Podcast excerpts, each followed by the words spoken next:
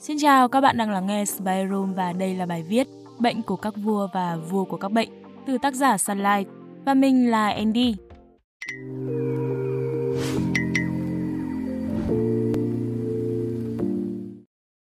Có thể bạn chưa biết, gút được gọi là bệnh của các vị vua vì trước đây bệnh hay gặp ở dưới vua chúa và là vua của các loại bệnh vì khi bùng phát bệnh thường gây đau đớn dữ dội. Trong quá khứ, bệnh gút từng được coi là ước muốn của nhiều người vì người mắc bệnh thường có quyền lực về mặt chính trị và xã hội. Tuy nhiên, trong những thập kỷ gần đây, chế độ ăn uống dư thừa cùng lối sống tiêu thụ nhiều rượu bia đã dẫn đến bệnh gút ngày càng trở nên phổ biến, đặc biệt là ở người trẻ. Bệnh gây nhiều ảnh hưởng đến sức khỏe, chất lượng cuộc sống của người bệnh. Lâu dài có thể gây tàn phế, thậm chí tử vong. Cùng nhìn lại lịch sử thăng trầm của căn bệnh lâu đời này để có những hiểu biết cụ thể hơn về bệnh gút nhé. Căn bệnh có lịch sử lâu đời được biết đến lần đầu tiên bởi người Ai Cập vào năm 2640 trước công nguyên với tên gọi là bệnh Bodagra, ngày nay được biết đến là bệnh gút cấp tính ở khớp ngón chân cái. Đến thế kỷ thứ 5 trước công nguyên, Hippocrates đã mô tả bệnh gút với tên gọi là bệnh không thể đi lại được. Đây là một trong những căn bệnh có lịch sử lâu đời nhất. Hippocrates of Kos, sinh năm 460, mất năm 370 trước công nguyên, là một bác sĩ người Hy Lạp và là nhân vật kiệt xuất trong lịch sử y học. Được coi là cha đẻ của y học phương Tây, ông được biết đến rộng rãi với lời thầy Hippocrates vẫn được truyền tụng trong các buổi lễ tốt nghiệp của các trường y trên toàn thế giới. Một trong nhiều đóng góp của ông cho y học lâm sàng là những quan sát về bệnh gút thể hiện qua năm câu cách ngôn của ông, những chân lý đã tồn tại 2.500 năm. Hơn nữa, Hippocrates là người đầu tiên đã liên hệ căn bệnh này với lối sống buông thả, rượu chè quá độ. Cụ thể, gút là bệnh viêm khớp của người giàu, phân biệt với bệnh thấp khớp gây ra cho người nghèo. Ông cũng ghi lại những quan sát liên quan đến tiên lượng của bệnh, như trước khi có khối lắng động giống như phấn ở khớp, tức là các hạt tô phi, việc kiểm soát dễ dàng hơn. Một khi có các hạt tô phi thì việc điều trị trở nên khó khăn hơn. Năm cách ngôn về bệnh gút của Hippocrates như sau. Thứ nhất, hoạn quan không bị bệnh gút và cũng không bị hói. Thứ hai, một người phụ nữ thì không bị bệnh gút, trừ khi mãn kinh. Thứ ba, một thanh niên không bị gút trước khi quan hệ tình dục. Thứ tư, khi bị bệnh gút, tình trạng viêm thuyên giảm trong vòng 40 ngày. Thứ năm, tình trạng bệnh gút trở nên hoạt động vào mùa xuân và mùa thu. Người đầu tiên sử dụng từ bệnh gút để mô tả bệnh Bodagra là Zandolphus, một tu sĩ người Dominica. Thuật ngữ này có nguồn gốc từ tiếng Latin là gutta, tức là chảy. Theo thuyết thể dịch tồn tại thịnh hành thời Trung Cổ, cho rằng cơ thể con người được cấu thành bởi bốn chất cơ bản gọi là thể dịch. Bốn thể dịch là máu, mật đen, mật vàng và niêm dịch, tương ứng với bốn nguyên tố cơ bản cấu thành vũ trụ là không khí, đất, lửa và nước. Khi bốn thể dịch ở trạng thái cân bằng thì sẽ giúp cho con người khỏe mạnh. Trong một số trường hợp nhất định, sự dư thừa thể dịch sẽ chảy hoặc tràn vào khớp, gây đau và viêm khớp. Thuật ngữ bệnh gút được sử dụng lâu dài và có mặt ở nhiều ngôn ngữ, trong tiếng Anh là gout, tiếng Pháp là goute, tiếng Tây Ban Nha là gota, tiếng Ý là gota, tiếng Đức là Gitch.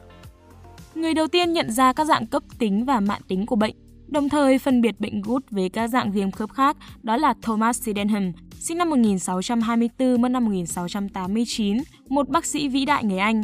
Ông mắc bệnh khi mới 30 tuổi. Bệnh gút đã dày vò ông một thời gian dài và làm gián đoạn sự nghiệp của ông thường xuyên. Ông mô tả căn bệnh một cách chân thực và sinh động. Bệnh nhân đi ngủ và ngủ yên cho đến khoảng 2 giờ sáng. Anh ta bị đánh thức bởi một cơn đau, thường ở ngón chân cái nhưng đôi khi là ở gót chân, bắp chân hoặc mắt cá chân. Cơn đau giống như bị chật khớp xương, sau đó là ớn lạnh và dùng mình, sốt nhẹ. Cơn đau lúc đầu vừa phải, sau đó trở nên dữ dội hơn và cực kỳ đau đớn, đến mức không chịu nổi sức nặng của quần áo hay tiếng động của người đi lại trong phòng. Tăng axit uric máu là yếu tố gây bệnh. Việc phát hiện ra vai trò của axit uric trong cơ chế sinh mệnh gút được bắt đầu khi Anthony van Leeuwenhoek là cha đẻ của kính hiển vi, là người đầu tiên mô tả sự xuất hiện của các tinh thể urat từ một hạt tô phi của bệnh gút, mặc dù thành phần hóa học của chúng chưa được biết vào thời điểm đó. Gần 100 năm sau, một nhà hóa học người Thụy Điển là Torben Bergman đã phân tích một viên sỏi bàng quang và phát hiện ra nó được cấu tạo từ axit uric. Cùng năm đó, một bác sĩ người Scotland là Murray Frost đã đưa ra giả thuyết nếu nước tiểu chứa axit uric thì máu cũng có thể. Ông đã xác định axit uric có thể lắng động ở các bộ phận khác của cơ thể, do đó giải thích hiện tượng hạt tô phi. Sau đó, nhanh chóng theo giả thuyết này, Wollaston đã phân lập được các axit uric từ một hạt tô phi của bệnh gút và sỏi tiết niệu. Bằng sự quan sát này, ông đã kết hợp mọi thứ lại với nhau, lật tẩy các lý thuyết thể dịch lâu đời với cơ sở hóa học vững chắc, làm thay đổi hiểu biết về cơ chế sinh bệnh, một mốc quan trọng trong lịch sử của bệnh gút. Phương pháp điều trị bệnh gút qua các thời kỳ các phương pháp tiếp cận ban đầu có từ thời Hippocrates đã nhấn mạnh vai trò của chế độ ăn uống. Vào thế kỷ thứ 6 sau công nguyên, phương pháp điều trị chọn lọc và đặc hiệu cho bệnh gút được bác sĩ Alexander of Charles sử dụng đó là thuốc colchicine có nguồn gốc từ cây nghệ tây màu thu, từng được sử dụng ở Hy Lạp cổ đại hơn 2.000 năm trước như một loại thuốc nhận tràng mạnh nhằm chống lại lối sống dư thừa. Đến cuối thế kỷ 19, các chất làm tăng đào thải axit uric qua nước tiểu như là aspirin, probenecid lần đầu được sử dụng. Trong thời kỳ hiện đại thì thuốc chống viêm không steroid NSAID là loại thuốc giảm đau thường được lựa chọn để điều trị cơn đau gút cấp tính. Có lẽ tiến bộ lịch sử quan trọng nhất trong điều trị tăng axit uric máu là sự phát triển của allopurinol, chất ức chế satin oxidase đầu tiên. Allopurinol từ đó đã trở thành thuốc hạ axit uric được sử dụng thường xuyên nhất trong điều trị. Các chất ức chế satin oxidase hoạt động bằng cách ức chế sự tổng hợp axit uric từ hypoxanthin và xanthine có hiệu quả trong việc làm giảm nồng độ urat trong huyết tương và nước tiểu, đồng thời đã được chứng minh là có thể đảo ngược sự phát triển của các lắng động tinh thể. Cho đến nay thì allopurinol vẫn là liệu pháp nền tảng để ngăn ngừa bệnh gút, sỏi urat và hỗ trợ điều trị ung thư. Gút ảnh hưởng đến chính trị Chính vì bệnh gút thường gặp hầu hết ở những người giàu có và địa vị cao, nên căn bệnh này đôi khi tạo ra những ảnh hưởng sâu rộng về mặt chính trị và xã hội. Hoàng đế La Mã Thần Thánh Charles V mắc bệnh gút vào năm 1528, phần lớn là do ông có xu hướng ăn uống dư thừa.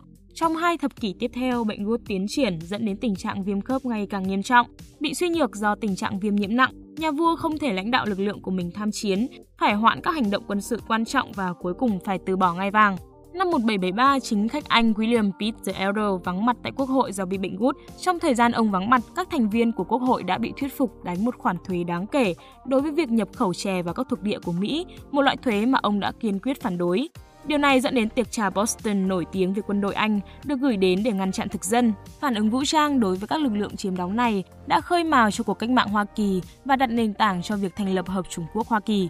Bên cạnh những sự kiện trên, bạn cũng có thể tìm hiểu về những sự kiện liên quan đến bệnh gút của các nhân vật nổi tiếng như là Benjamin Franklin, Thomas Jefferson, nữ hoàng Anne của Scotland, danh họa Leonardo da Vinci và các nhà khoa học như là Charles Darwin, Carl Linnaeus và Isaac Newton.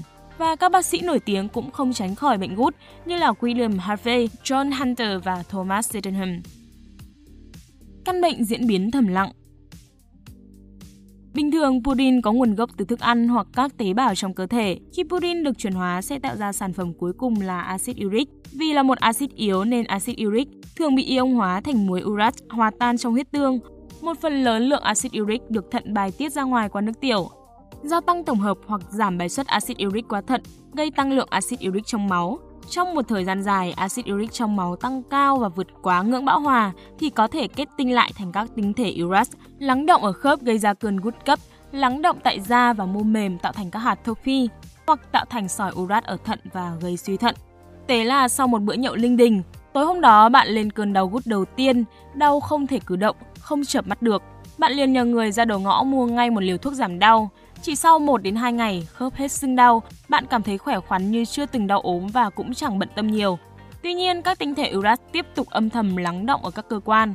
Vào một ngày đẹp trời 1-2 năm sau, bạn lại lên cơn đau khớp dữ dội.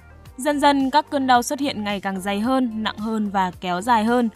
Khoảng 10 đến 20 năm sau, các khớp nổi lên các cục thuộc phi màu trắng hồng, mềm, không đau nhưng gây mất thẩm mỹ, rồi gây biến dạng, cứng khớp và tàn phế và tệ hơn nữa, bạn có thể bị suy thận mạn tính do sỏi urat lắng động ở thận. Mặc dù có nhiều phương pháp điều trị bệnh gút hiệu quả, tuy nhiên đòi hỏi người bệnh phải uống thuốc đều đặn hàng tháng, hàng năm trời, kết hợp với thay đổi chế độ ăn uống lành mạnh để thải lượng axit uric tích lũy lâu nay.